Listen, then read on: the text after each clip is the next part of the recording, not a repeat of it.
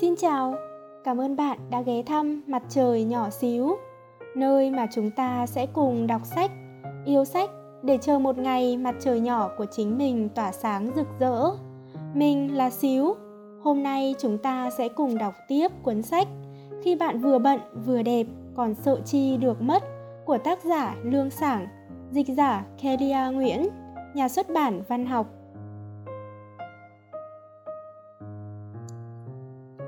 Phần 2 Người sống nền nếp có thể biến cuộc sống trở thành dáng vẻ mà mình mong muốn. Cho dù người khác nói gì, tôi cũng luôn cho rằng cảm nhận của chính bản thân mình mới là chính xác nhất. Dù người ta nhìn nhận như thế nào, tôi cũng quyết không làm xáo trộn nhịp điệu của bản thân.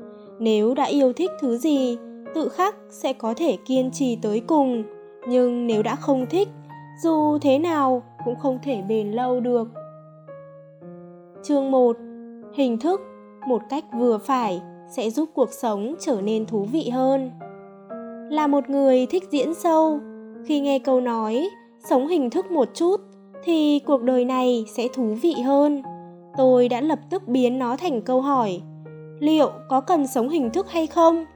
Sau đó trong đầu tôi liền dấy lên một màn tranh luận tự động chia thành hai phe, một phe ủng hộ việc cuộc sống cần phải có tính hình thức, còn một phe phản đối điều này.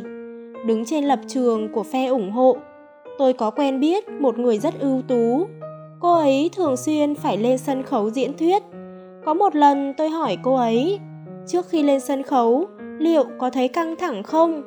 Cô ấy nói, cô ấy rất hưởng thụ cảm giác đứng trên sân khấu bởi vì hồi còn bé, trước khi chơi dương cầm, cô ấy và mẹ sẽ mặc một chiếc váy thật trang nhã, trải một kiểu tóc xinh đẹp, rồi mẹ sẽ nắm lấy tay cô ấy, cùng ra giữa phòng khách, vờ như đang trò chuyện với khán giả. Sau đây xin kính mời quý cô mang tới cho chúng ta khúc diễn bài. Lúc đó cô ấy mới bắt đầu ngồi xuống chơi đàn. Mặc dù cô ấy chỉ chơi dương cầm có vài năm, nhưng sau này khi đã khôn lớn, Trước khi lên sân khấu, cô ấy vẫn luôn ôm tâm trạng háo hức như khi được thể hiện tài năng ngày còn bé. Cô ấy luôn cảm kích mẹ mình vì đã tạo dựng cho cô ấy thói quen mang tính hình thức như vậy. Tính hình thức là gì? Theo tôi thấy, đó là những dấu hiệu để phân biệt, là khoảnh khắc tỏa sáng, giống như câu nói trong Hoàng tử bé, thì đó là điều khiến cho một khoảnh khắc nào đó khác biệt với những khoảnh khắc khác, khiến cho một ngày trở nên khác biệt so với những ngày tháng khác. Còn đối với những người trong cuộc sống chẳng có ngày kỷ niệm, cột mốc đáng nhớ hay hồi ức đặc biệt nào, tính hình thức thực sự vô cùng quan trọng. Đứng trên lập trường của phe phản đối, một blogger người nhật từng nói, nhật bản là một đất nước làm điều gì cũng coi trọng hình thức. Nhiều người cảm thấy sống ở nhật bản rất mệt mỏi ngày nào cũng như đang tham dự một nghi thức long trọng nào đó. Trong xin cậu bé bút chì có một tập xin cứ tưởng được đi ra ngoài bắt côn trùng nên lập tức mặc chiếc áo khoác bảo hộ vào còn mang theo chiếc vợt lưới để bắt côn trùng. Thực ra người Nhật trong cuộc sống đời thực cũng giống như xin, cho dù chỉ ngồi cáp treo để lên núi cũng phải đeo chiếc ba lô chuyên dụng, mặc đồ bảo hộ chuyên nghiệp, chỉ thiếu nước đeo thêm cả bình thở oxy. Điều này chẳng mấy mà đánh bay hết cả hứng thú đi du lịch của khá nhiều du khách. Những lời trần thuật trên đã nói giảm nói tránh đi rất nhiều rồi, vẫn còn trong phạm vi có thể chấp nhận được. Có vài trường hợp, hình thức một cách thái quá sẽ gây phiền toái cho người khác, có hại hơn lợi. Năm trước, bạn tôi mua một căn biệt thự liền kề, trước khi sửa sang còn đốt pháo trước cửa, tổ chức nghi thức cầu may để quá trình thi công được diễn ra suôn sẻ, thuận lợi. Cuối cùng lại làm phiền tới hàng xóm xung quanh, suýt nữa thì bị người ta khiếu nại. Có cô dâu theo đuổi lý tưởng cả đời, chỉ tổ chức hôn lễ một lần nên phải làm cho thật hoành tráng, nhất định phải thuê một đoàn xe hoa dài răng rặc. Cuối cùng cả hai vợ chồng cãi nhau tới mức phải ly hôn, còn quyết không nhìn mặt nhau nữa. Có doanh nghiệp muốn khích lệ ý chí chiến đấu của nhân viên, nhưng lại bắt các nhân viên phải đứng trước cổng, giữa đám đông vừa nhảy múa, vừa hô khẩu hiệu. Mở bữa tiệc truyền cảm hứng lớn, thậm chí còn có những nghi thức kỳ quặc như để nhân viên quỳ gối rồi tát vào mặt nhau cả phe ủng hộ và phản đối đều có cái lý và lập trường của riêng mình khi tính hình thức trở thành cụm từ nóng mang tính đề tài chúng ta không nên bị cuốn theo những quan điểm mang tính trào lưu.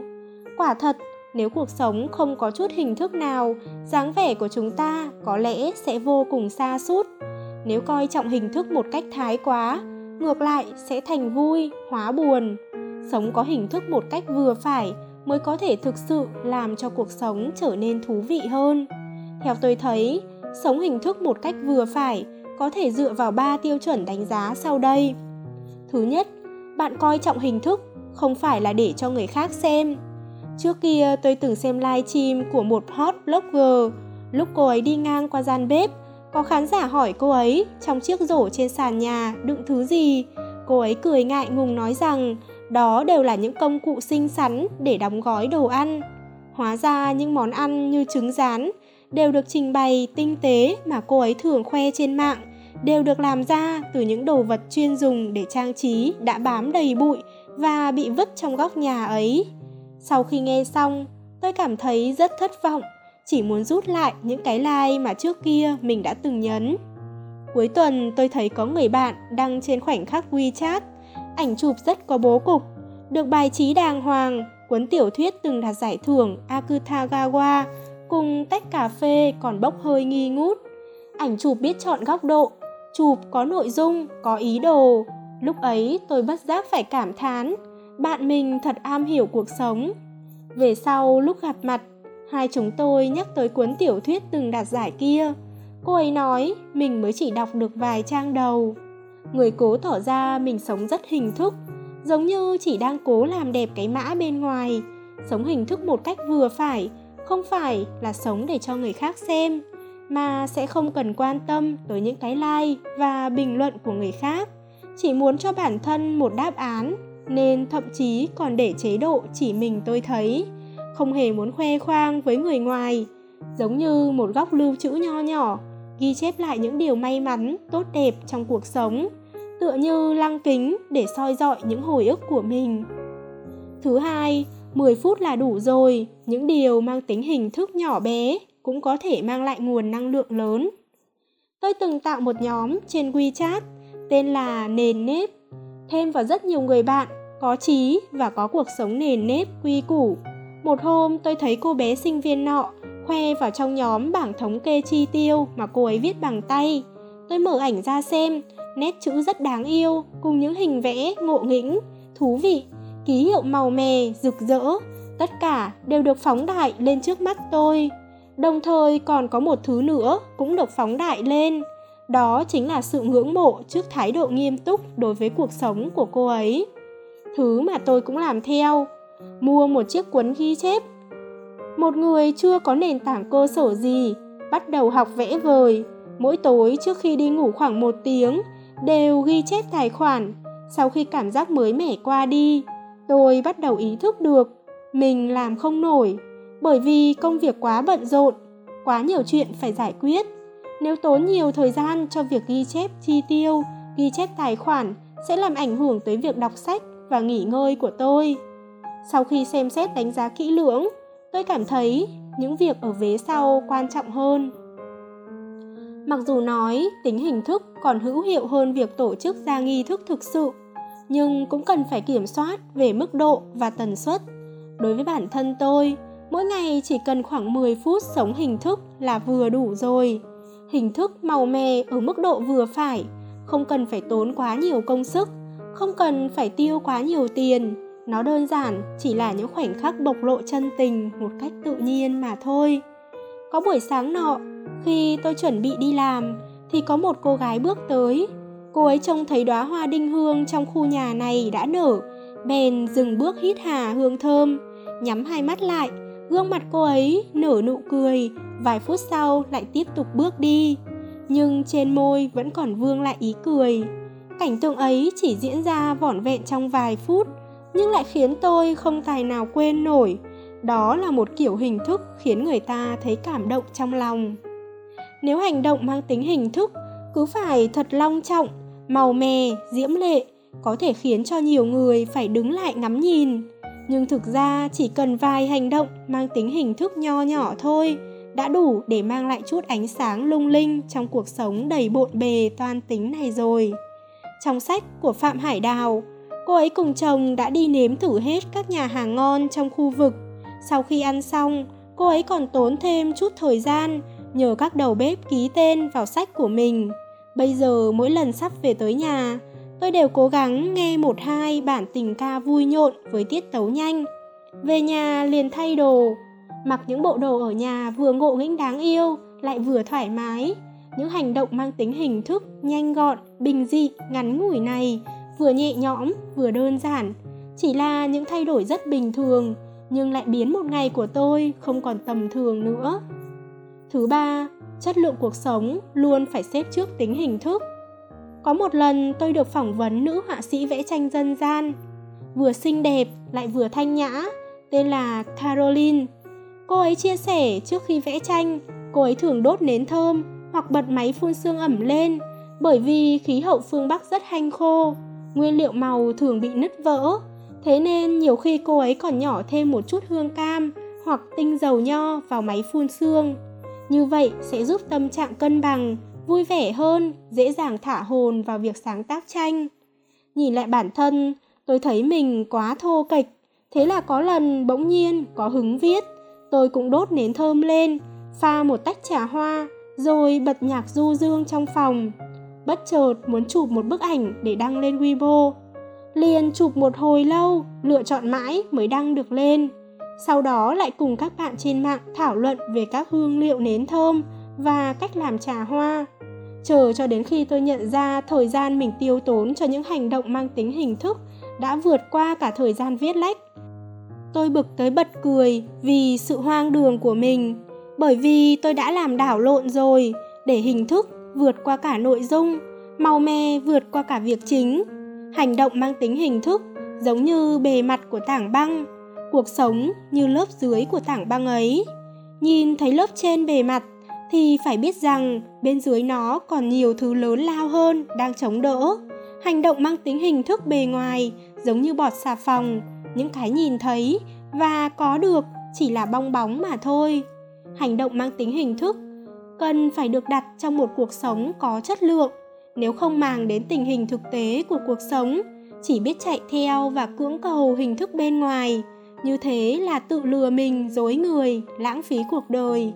Tóm lại bạn chỉ cần sống hình thức một cách vừa đủ không mù quáng không sáo rỗng phải đi theo những cảm thụ thực sự của con tim Chương 2 Bạn trải qua một buổi sáng như thế nào, bạn sẽ sống một cuộc đời như thế. Tuần trước, đồng nghiệp Tiểu Mẫn đã đích thân chứng thực một điều, một sáng mùa đông không thể thức giấc nổi sẽ ảnh hưởng tới công việc như thế nào. Lúc ăn cơm trưa, cô ấy kể khổ với tôi rằng sáng hôm ấy chuông báo thức kêu inh ỏi, cô ấy đã phải liên tục nhấn tắt đi ba lần, ngủ thêm 5 phút rồi mới ý thức được mình sắp muộn giờ làm. Mở mắt nhắm mắt, ngồi dậy, cuống cuồng đi đánh răng rửa mặt, chưa kịp bôi kem BB đã phải lao ra khỏi nhà. Có nhiều khi bạn càng vội sẽ càng cảm thấy sao thang máy mãi không chịu tới đứng đợi một lúc lâu đèn đỏ mới nhảy sang đèn xanh từ xa, tiểu mẫn đã trông thấy xe buýt đang đến gần. Thế là lao về phía trước bằng tốc độ của siêu nhân. Vì thế, điện thoại rơi xuống đường. Chờ tới khi cô ấy nhặt được điện thoại lên, thì xe buýt đã rời bến rồi. Gió mùa đông táp vào rát cả mặt. Thế mà cô ấy lại phải đứng trong gió rét, chờ tận 10 phút mới có chuyến xe buýt tiếp theo. Rồi lại phát hiện ra, màn hình điện thoại của mình đã vỡ mất rồi. Vận đen của cô ấy còn chưa kết thúc chấm công muộn, mất tiền thưởng chuyên cần, không kịp ăn sáng, cả người rệu rã uể oải bước vào công ty. Chào đón cô ấy là đủ các công việc phải làm. Tiểu mẫn tự trách, nếu mình có thể dậy sớm hơn một chút thì sẽ không chịu tổn thất cả về mặt kinh tế lẫn tinh thần như thế này. Bài học sâu sắc mà cô ấy nhận được sau trải nghiệm tồi tệ này chính là ngủ nướng thêm được vài phút nhưng lại hủy hoại cả một ngày người xưa có nói một câu thế này mưu tính của cả một ngày đều nằm ở buổi sáng. Có kết quả nghiên cứu liên quan tới ý chí và nghị lực đã kiểm chứng vấn đề này. Vào buổi sáng sớm, con người ta càng dễ hoàn thành những việc cần phải có tính nền nếp, quy củ cao, bởi vì khoảng 8-9 tiếng sau khi thức dậy, qua một đêm ngủ say, cả ý chí nghị lực và tinh thần của chúng ta đều tương đối dồi dào, tâm trạng càng lạc quan, càng có thêm ý chí chiến đấu để đối phó với những việc cần tới nhiều sức lực và tinh thần hơn. Tăng Quốc Phiên có viết, làm người bắt đầu từ sáng sớm, bởi sáng sớm là thời điểm khởi đầu của cả một ngày. Nếu có một khởi đầu không tốt, sẽ ảnh hưởng tới toàn bộ những việc tiếp theo. Đối với rất nhiều người, trải qua một buổi sáng như thế nào, về cơ bản, họ sẽ trải qua cả một ngày như thế. Những người hay dậy sớm lại càng có cái nhìn sâu sắc hơn với câu nói mưu tính của cả một ngày đều nằm ở buổi sáng. Nó như khắc sâu vào tận trong xương cốt. Haruki Murakami là người thức dậy lúc 5 giờ sáng, buổi tối đi ngủ trước 10 giờ. Ông nói, trong một ngày, thời điểm chúng ta cảm thấy linh hoạt và dồi dào sức sống nhất là nhờ cơ thể điều tiết tốt, với tôi là vào buổi sáng. Trong khoảng thời gian đó, tôi sẽ tập trung toàn bộ sức lực và tinh thần để hoàn thành những công việc quan trọng. Thời gian tiếp theo đó, tôi sẽ vận động thể thao hoặc làm các việc lặt vặt xử lý những công việc không cần phải tập trung cao độ. Tới cuối ngày, tôi lại càng thong thả hơn, không tiếp tục làm việc nữa mà sẽ đọc sách hoặc nghe nhạc, thả lỏng tinh thần, cố gắng nghỉ ngơi thật sớm. Tôn Lệ thức giấc lúc 6 giờ và đi ngủ lúc 10 giờ. Trong thời gian quay năm mấy hoa nở trăng vừa tròn, cô ấy đưa ra yêu cầu với đạo diễn là không thể thức đêm quay được những cảnh phải quay lúc 11 giờ đêm của phim Mị Nguyệt Truyện. Một người quen đi ngủ lúc 10 giờ như cô ấy, cứ đến buổi tối là ngay cả lời thoại cũng không nhớ nổi. Quy luật làm việc và nghỉ ngơi của tôi như sau, thức dậy lúc 5 giờ và đi ngủ lúc 11 giờ. Càng hiểu rõ về bản thân hơn, tôi càng nhận ra rằng sức lực và tinh thần của tôi giảm dần từ sáng đến tối. Lúc sáng sớm đầu óc tỉnh táo nhất, hiệu suất làm việc cũng cao nhất. Năng suất làm việc vào buổi chiều rõ ràng không được bằng buổi sáng. Đến tối đầu óc bắt đầu quay cuồng, không phải không suy nghĩ được thì cũng là không ghi nhớ nổi, phải mất rất nhiều thời gian, công sức mới xử lý được những công việc hoặc là viết lách. Tôi đã thử thống kê sức lực và tinh thần để viết lách và làm việc vào buổi sáng hay sáng sớm, năng suất phải chiếm tới 7 phần khối lượng của cả ngày. Thế cho nên đối với tôi, buổi sáng vô cùng quan trọng để phân bổ được thời gian nghỉ ngơi và làm việc cũng như phân bổ sức lực và tinh thần của mình. Tôi đã thử tạo nên công thức cho một buổi sáng tuyệt đẹp.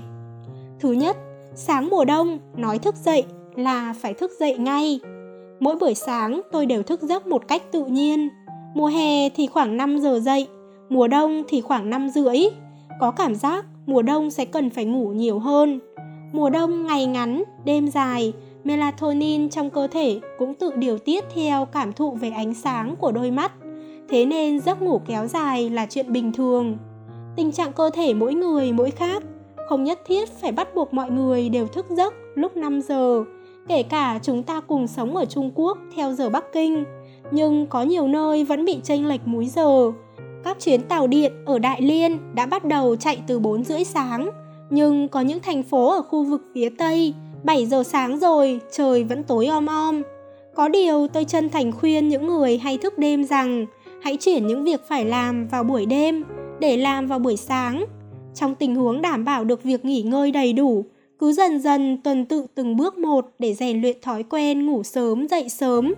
Đối với những người thức được nhưng lại không dậy nổi, tôi khuyên các bạn hãy thử massage hoặc khẽ vỗ lên mặt mình vào buổi sáng để máu huyết lưu thông, cơ thể sẽ từ từ tỉnh táo hơn. Tôi có thể dễ dàng dậy sớm được như vậy là nhờ khí hậu phương Bắc ấm áp, không phải chịu đựng nỗi sợ hãi vì nhiệt độ trong chăn và bên ngoài chênh lệch quá nhiều. Nhưng trước kia, tôi cũng từng sống ở phương Nam. Tôi hoàn toàn hiểu được cảm giác rằng xé dằn vặt khi phải thức dậy vào mỗi buổi sáng rét căm căm. Đây đúng là một việc cần phải có ý chí và nghị lực lớn lao. Tôi thích dậy sớm, bởi vì dậy sớm giống như đang nhặt được thêm thời gian vậy. Có thể làm những việc tôi cần làm hoặc thích làm. Nếu bắt tôi phải chọn ra khoảng thời gian yêu thích nhất trong ngày, tôi lựa chọn khoảng thời gian từ 5 giờ đến 6 rưỡi sáng hàng ngày. Sau khi thức giấc, tập trung viết lách hoặc đọc sách. Đây là khoảng thời gian dành cho chính mình mà tôi cảm thấy yên tĩnh nhất, hiệu quả nhất, vui vẻ nhất. Tôi rất hưởng thụ cảm giác tâm trạng dạt dào, hứng thú, bay cao đó. Thứ hai, sáng sớm thực hiện các động tác vận động nhẹ nhàng. Bình thường tôi cũng hay tập vài động tác thể dục cơ bản. Chỉ khi nào cơ thể thấy thực sự nặng nề mới rút ra khoảng 20 phút để tập yoga. Dạo này tôi đang đọc sách của Sumio Masuno. Trong sách, ông có khuyên mọi người nên ngồi thiền, chỉ cần 5 phút mỗi sáng thôi là được. Lúc ngồi thiền phải chú ý tới hơi thở, hít vào rồi thở ra. Khi hít nhét hết mọi tạp niệm của mình vào trong bụng, sau đó từ từ thở hết ra, kiểm soát tốt hơi thở sâu, nông, tự khắc sẽ dễ dàng hít thở được nhịp tiếp theo. Buổi sáng, tôi cũng thử làm như vậy. Chợt nhận ra trong quá trình hít thở sâu liên tục lặp lại ấy, tâm trạng của mình cũng trở nên bình thản hơn. Cảm giác như cơ thể đang từ từ tĩnh tại, như mọc rễ bám sâu vào lòng đất. Người chỉ hít thở qua loa ở vùng ngực, tâm trạng sẽ luôn nóng vội. Ngồi thiền vào mỗi buổi sáng sẽ giúp tâm ta bình lặng như mặt nước. Bí quyết này rất hiệu nghiệm dùng cõi lòng bình lặng trầm lắng để suy xét những việc cần phải làm trong ngày tư duy mạch lạc, sáng suốt, đầu óc tỉnh táo, minh mẫn, lúc ngồi xe sẽ không còn mơ mơ màng màng. Sau khi đến công ty cũng có thể lập tức tập trung cao độ vào công việc. Thứ ba, có bận đến đâu cũng phải ăn sáng cho đàng hoàng. Tôi có một đồng nghiệp thường xuyên không kịp ăn bữa sáng, chỉ đến tầm 10 giờ là đã đói. Tới bữa trưa ăn ngấu ăn nghiến, thế cho nên dạ dày của cậu ấy rất yếu. Bữa sáng được bày biện tinh xảo, đẹp thì đẹp đấy, nhưng không thực tế. Nếu là cuối tuần có thể thử, còn ngày đi làm, tôi luôn theo nguyên tắc nhanh chóng, đơn giản, đầy đủ dinh dưỡng là được. Ngày đi làm tôi sẽ nướng lại mấy lát bánh mì gối, hâm nóng sữa, tráng một quả trứng gà, chỉ cần 2-3 phút là xong. Vừa ngon vừa tiện. Sáng ra có hai loại tôi sẽ không ăn. Một là đồ lạnh, buổi sáng không ăn những đồ ăn đã hâm nóng sẽ rất dễ bị lạnh bụng. Hai là đồ ăn nhiều dầu mỡ, nhất là quẩy, ăn xong cả dạ dày lẫn mồm miệng đều cảm thấy khó chịu. Bữa sáng là bữa quan trọng nhất trong ngày, cũng là bữa ăn cách với bữa ăn trước đó khoảng thời gian lâu nhất. Suốt thời gian dài ấy, bộ máy cơ thể vẫn luôn vận hành và tiêu hao năng lượng. Nếu không nạp năng lượng kịp thời, đường huyết sẽ không đủ cung cấp, không có lợi cho não bộ và hệ tiêu hóa. Thứ tư, mỗi ngày đều ra khỏi nhà sớm hơn 5 phút. Những trải nghiệm thê thảm mà đồng nghiệp tiểu mẫn trải qua, tôi cũng từng nếm thử. Đều do tật ì gây ra thôi. Hôm đó tôi vẫn dậy sớm như bình thường, trải chuốt tóc tai đàng hoàng rồi mới ra khỏi nhà. Bởi vì màn lề mề ấy nên tôi phải ra khỏi nhà mượn hơn 3 phút so với bình thường. Cuối cùng sai một ly, đi một dặm. Trong lúc chạy như bay để bắt kịp chuyến xe, tôi đã làm rơi cả điện thoại và máy nghe nhạc. Sau khi chạy xong, không kịp ăn sáng nên hoa mắt chóng mặt, không tập trung làm việc, liên tục mắc sai lầm. Lúc sau phát hiện quên mang chìa khóa, tan làm chỉ đành đi loanh quanh khắp nơi chờ ông xã về. Từ kinh nghiệm sâu sắc ấy, tôi đề ra quy tắc mỗi ngày ra khỏi nhà sớm 5 phút cho chính mình. Ngày đầu tiên tôi đã tra cứu thời tiết đàng hoàng, là quần áo phẳng phiu, chuẩn bị sẵn chìa khóa rồi ngồi đợi, hẹn giờ ra khỏi nhà. Từ đó về sau, tôi đều ra khỏi nhà trong phong thái thong dong, bình thản như đi dạo. Ánh nắng ban mai ấm áp, vuốt ve trên khuôn mặt, không còn phải chạy thục mạng, tâm tình không còn hấp tấp nóng nảy, Xe chưa đến cũng không cần phải sốt ruột nhìn đồng hồ mà đứng ngắm các cụ già đang tập thái cực quyền ngoài quảng trường, ngắm nhìn cây cối tươi non mơn mởn, lắng tai nghe tiếng chim hót líu lo. Có hôm thấy còn sớm quá, tôi bèn xuống xe trước một trạm rồi đi bộ tới công ty. Những cửa hàng trước kia chỉ có thể ngắm nhìn qua khung cửa kính xe, bây giờ biểu hiện ngay trước mắt. Ánh nắng chói chang xuyên qua từng nhành cây, kẽ lá, chiếu xuống nơi đây. Những điều này hoàn toàn khác biệt với cảm giác cuống cuồng vội vã trước kia. Những điều may mắn nhỏ bé thường dễ cảm nhận được khi ta không nóng vội, không bực bội. Thứ năm, tiến vào trạng thái làm việc từ khi còn đang trên đường đi làm. Khi đi làm, từ lúc ngồi xe tôi đã thẳng lưng, ưỡn ngực, không hề ngủ gà ngủ gật, bởi vì chỉ cần ngủ gật một lát thôi, tinh thần sẽ bắt đầu dịu dã uể oải, phải mất một lúc sau mới bình thường lại được. Để không lãng phí trạng thái tỉnh táo của mình, trên đường đi làm tôi hay nghe tin tức. Các chương trình có thể nâng cao kỹ năng cho mình hoặc là nghe các bài giảng về đủ các lĩnh vực như chính trị, kinh tế, tâm lý học. Thị lực của tôi không được tốt, gió thổi vào cũng rơi nước mắt. Thế nên khi ngồi trên xe, tôi vừa đeo tai nghe, vừa luyện mắt, cố tập trung nhìn vào một tòa nhà nào đó hay ngắm nhìn chim bay trên bầu trời để không bị mỏi mắt. Khi cách công ty chỉ còn khoảng 10 phút, tôi sẽ tắt máy nghe nhạc đi để cho đầu óc hoàn toàn thả lỏng, từ từ nhớ lại những điểm quan trọng trong công việc cũng như tiến độ của từng hạng mục, thầm lên kế hoạch sắp xếp cái gì nặng, cái gì nhẹ, cái gì cần làm trước, cái gì cần làm sau. Như thế khi đến công ty, tôi đã hoàn toàn tiến vào trạng thái làm việc, bắt đầu hừng hực sức sống để giải quyết công việc trong cả một ngày. Đối với tôi, mỗi buổi sáng tốt lành có công thức của riêng nó. Buổi sáng tốt lành bằng thức giấc một cách tự nhiên, vận động thể thao cho cơ thể và tâm hồn một cách vừa phải, bữa sáng tiện lợi đầy đủ dinh dưỡng, ra khỏi nhà sớm 5 phút, thay đổi trạng thái ngay trên đường đi làm. Đương nhiên nếu tới hôm trước không ngủ sớm, việc thức dậy vào sáng hôm sau sẽ chỉ hủy hoại cả một ngày. Một buổi sáng chất lượng thực sự mới có thể dẫn dắt cả một ngày chất lượng. Cảm giác căng tràn, thỏa mãn, hào hứng, tất cả đều trong tầm kiểm soát ấy chính là phần thưởng cho những người đã dồn hết tâm sức cho buổi sáng. Ngài Nam Hoài cần cũng từng nói, người có thể kiểm soát được buổi sáng cũng có thể kiểm soát được cả cuộc đời. Chúng ta trải qua buổi sáng như thế nào thì sẽ trải qua một ngày như thế, cũng sẽ trải qua một đời như thế.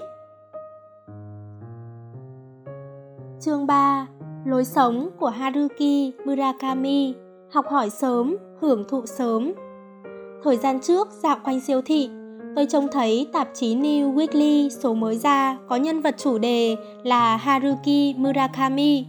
Ngay trang bìa có một câu, ông không phải là bậc thầy văn học, ông là bậc thầy trong việc hưởng thụ cuộc sống, khiến tôi phải gật gù tán thưởng. Hiểu biết của tôi về ông bắt đầu từ cuốn sách Rừng Na Uy, rồi tới xứ sở kỳ diệu tàn bạo và trốn tận cùng của thế giới. Cuối cùng là cuốn Tôi nói gì khi nói về chạy bộ. Tôi không đọc nhiều tiểu thuyết của Haruki Murakami. Nói một cách nghiêm túc, tôi chưa thể được coi là độc giả trung thành, nhưng chắc chắn tôi là một người rất ủng hộ và đề cao lối sống của ông. Nhất là sau khi đọc cuốn Tôi nói gì khi nói về chạy bộ. Tôi vô cùng khâm phục, kính nể việc ông kiên trì chạy bộ suốt 20 năm qua.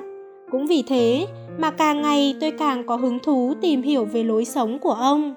Ông sống ở vùng ngoại ô với lối sinh hoạt lành mạnh, ngủ sớm dậy sớm mỗi ngày, thường xuyên viết văn, ngày qua ngày kiên trì chạy bộ, thích làm salad rau củ, nghe nhạc cổ điển và nhạc gia. Ngoại trừ công việc viết lách thường ngày, mỗi năm ít nhất ông sẽ tham gia chạy marathon một lần, còn chơi cả dương cầm và vẽ tranh nữa. Cuộc sống của ông không chỉ nền nếp quy củ mà còn rất phong phú đa dạng. Tôi đọc tiểu thuyết của ông từ thời cấp 2. Đầu tiên là vì phải lòng phong cách xây dựng nhân vật chính trong các tác phẩm của ông. Tiếp đó là tới văn phong được thể hiện qua từng con chữ. Sau khi loại bỏ hết tất cả các yếu tố trên, tôi mới ý thức được một chuyện. Điều khiến tôi thực sự yêu thích chính là lối sống của ông cùng nền nếp sống quy củ và kiên trì được bộc lộ qua từng con chữ trên những trang giấy ấy. Thói quen sinh hoạt của Haruki Murakami là điều mà tôi luôn muốn hướng tới. Thứ nhất, dậy sớm, ngủ sớm. 4, 5 giờ sáng, Haruki Murakami đã thức giấc. Hơn 9 giờ tối là bắt đầu nghỉ ngơi. nhận lời phỏng vấn của tạp chí Đại Phương, ông cho biết Khi viết tiểu thuyết dài kỳ, hầu như tôi toàn thức dậy lúc 4 giờ sáng, không bao giờ cần tới chuông báo thức. Sau khi pha cà phê và ăn chút điểm tâm xong, tôi bắt tay vào làm việc luôn. Quan trọng là phải lập tức tiến vào trạng thái làm việc, không được lề mề. Về thói quen làm việc kiên trì ngủ sớm dậy sớm bao năm qua, ông cho biết, ngày nào tôi cũng lặp đi lặp lại nhịp sinh hoạt đó, chưa bao giờ thay đổi. Việc lặp đi lặp lại ấy, bản thân nó đã trở nên rất quan trọng, giống như một hình thức thôi miên vậy. Tôi đắm chìm trong cái tôi của mình, thâm nhập sâu vào tầng ý thức, muốn cho lối sống linh hoạt lặp đi lặp lại ấy duy trì suốt một thời gian dài, nửa năm cho tới một năm, cần phải có thể lực và ý chí vô cùng mạnh mẽ. Thứ hai, kiên trì chạy bộ. Từ mùa thu năm 33 tuổi, ông bắt đầu tập chạy bộ. Sau khi viết văn khoảng 5-6 tiếng, ông liền chạy bộ 10 cây số. Về sau thay đổi thành 9 hoặc 10 giờ sáng. Sau khi xong việc, liền chạy bộ khoảng 1 tiếng. Ông đã sửa được thói quen mỗi ngày phải hút 60 điếu thuốc, bụng mỡ cũng không còn nữa. Ông từng nói với một tác giả trẻ rằng nếu một nhà văn để cho mỡ thừa tích tụ theo năm tháng là sẽ tiêu đời. Ông giải thích rõ thêm, đó là lớp mỡ thừa tích tụ về mặt vật lý học, cũng là lớp mỡ thừa hiểu theo phép ẩn dụ. Ông cho rằng những người viết tiểu thuyết chuyên nghiệp cần phải khỏe mạnh cả về đầu óc lẫn thể chất. Chạy bộ là một việc rất đơn giản, chỉ cần một đôi giày thích hợp cho việc chạy bộ, có một con đường để chạy Vậy là có thể thích chạy bao nhiêu thì chạy, mỗi lúc cảm thấy cạn kiệt nguồn cảm hứng. Haruki Murakami đã tham gia hơn 30 cuộc thi chạy marathon. Trong cuốn sách Tôi nói gì khi nói về chạy bộ, ông đã viết Tôi có thể cảm nhận được một niềm hạnh phúc vô cùng tĩnh lặng, hít thật sâu, thở thật đều, từng nhịp hơi thở không hề hỗn loạn. Trong cuộc chạy đường dài, nếu có một đối thủ bắt buộc phải vượt qua, Vậy thì đó chính là bản thân mình trong quá khứ. Năm nào Haruki Murakami cũng tham gia chạy marathon. Suốt cả quãng đường chạy dài răng rặc, ông đã được nếm trải hết những tư tưởng triết học, thế nào là kiên trì, thắng thua, chật vật và vươn lên. Thứ ba, ăn uống đàng hoàng. Trong tiểu thuyết của Haruki Murakami thường xuyên xuất hiện đủ các món ăn ngon, nào là mì ý, trứng cuộn, sandwich, Nghe nói có độc giả còn lập cả hội những người thích các món ăn ngon trong sách của Haruki Murakami, đồng thời dựa theo các miêu tả trong cuốn sách của ông để biên soạn thành cuốn Cẩm nang ẩm thực Haruki Murakami. Bản thân ông vốn là người ăn thanh đạm, những lúc nấu nướng thường cố gắng sử dụng các nguyên liệu tươi ngon, trộn salad chỉ cho chanh, dầu ô liu và muối. Ông nói, tôi ăn chủ yếu là rau củ, protein từ cá là chính. Xưa nay tôi không thích ăn thịt lắm, càng ngày càng hạn chế ăn, ăn ít cơm, hạn chế chất cồn, sử dụng các loại gia vị chiết xuất từ tự nhiên. Còn đồ ngọt, vốn tôi đã không ưa thích. Đọc tiểu thuyết và xem các cuộc phỏng vấn của ông, tôi cảm thấy ông không phải là người sẽ qua quýt với dạ dày của mình mà luôn tràn trề nhiệt huyết đối với từng bữa ăn. Thứ tư, thường xuyên đi du lịch Haruki Murakami là một nhà lữ hành. Từ nhỏ, ông đã thích đọc các loại bút ký về du lịch. Cảm thấy bút ký về du lịch còn hấp dẫn hơn chuyện cổ tích nhiều. Mỗi lần lật dở trang sách đều vô cùng kích động. Ông từng chia sẻ quan điểm về du lịch của mình. Hầu như không cần tới máy ảnh, ông dồn hết tinh thần và sức lực của mình để quan sát, dùng đôi mắt của mình để ngắm nhìn vạn vật, khắc ghi lại tất cả phong cảnh, bầu không khí, khí hậu và cả âm thanh vào trong tâm trí của mình để bản thân mình trở thành một tù binh đầy lòng hiếu kỳ. Thứ năm, sống một mình một cách nghiêm túc. Các nhân vật chính trong tiểu thuyết của Haruki Murakami cô đơn nhưng không hề cô độc. Họ đều là hội trưởng của Hiệp hội Sống Một Mình. Tác phẩm văn học luôn bắt nguồn từ cuộc sống. Vậy nên qua đó, ta có thể thấy tác giả cũng là một người thích sống một mình. Ông cho rằng sống thế nào là chuyện của mình. Triết lý tuyệt vời nhất khi qua lại với người khác chính là không qua lại. Viết văn hơn 30 năm, ông chưa bao giờ sống trong giới tác giả, cho dù là các diễn đàn văn học ở Nhật Bản hay văn đàn thế giới. Nhà ông không có tivi, ngoài trừ viết lách, ông còn rất nhiều thời gian để vun đắp cho sở thích của mình, ví dụ như đọc sách, vẽ tranh, âm nhạc. Ông cũng lấn sân sang cả các lĩnh vực về nghệ thuật khác, ví dụ như có cuốn tiểu thuyết tiếng Anh nào yêu thích, ông sẽ dịch sang tiếng Nhật. Ông từng nói, chạy bộ một tiếng mỗi ngày chỉ để có được khoảng thời gian yên tĩnh cho riêng mình. Trong lúc chạy bộ, không cần phải trò chuyện giao lưu với bất cứ ai, không phải nghe bất cứ ai nói chuyện, chỉ cần ngắm nhìn cảnh vật xung quanh mình, nhìn nhận lại năng lực của mình, đó là khoảnh khắc quý báu không gì có thể thay thế được. Tôi đã từng thấy một tình tiết nhỏ cho thấy ông là người rất nâng niu, trân trọng quần áo của mình. Thường xuyên giặt tay, phơi phóng cẩn thận, sau đó vừa nghe nhạc ra, vừa là quần áo. Haruki Murakami cho thấy, dù ở bất cứ nơi đâu, vào bất cứ lúc nào, ông luôn có khả năng sắp xếp chu toàn cho cuộc sống độc lập của mình. Nếu như nói, tôi đang muốn hướng tới một cuộc sống giống lối sống của ai, vậy thì đó chính là Haruki Murakami. Ông đã biến cuộc sống của ông thành dáng vẻ mà tôi yêu thích nhất. Khi tôi bắt đầu dành thời gian rảnh rỗi của mình cho công việc viết văn, tôi cũng đã được trải nghiệm lối sống theo cách của Haruki Murakami. Tôi đã so sánh, đối chiếu nhịp sinh hoạt của ông với chính bản thân mình, tỉnh giấc một cách tự nhiên vào lúc 5 giờ sáng, nhưng vẫn có những khi công việc bề bộn nên tối hôm trước phải hơn 11 giờ mới đi ngủ. Trước mắt, quy luật vận động thể thao của tôi như sau, cách một ngày một lần, xen kẽ cả thể thao động và thể thao tĩnh.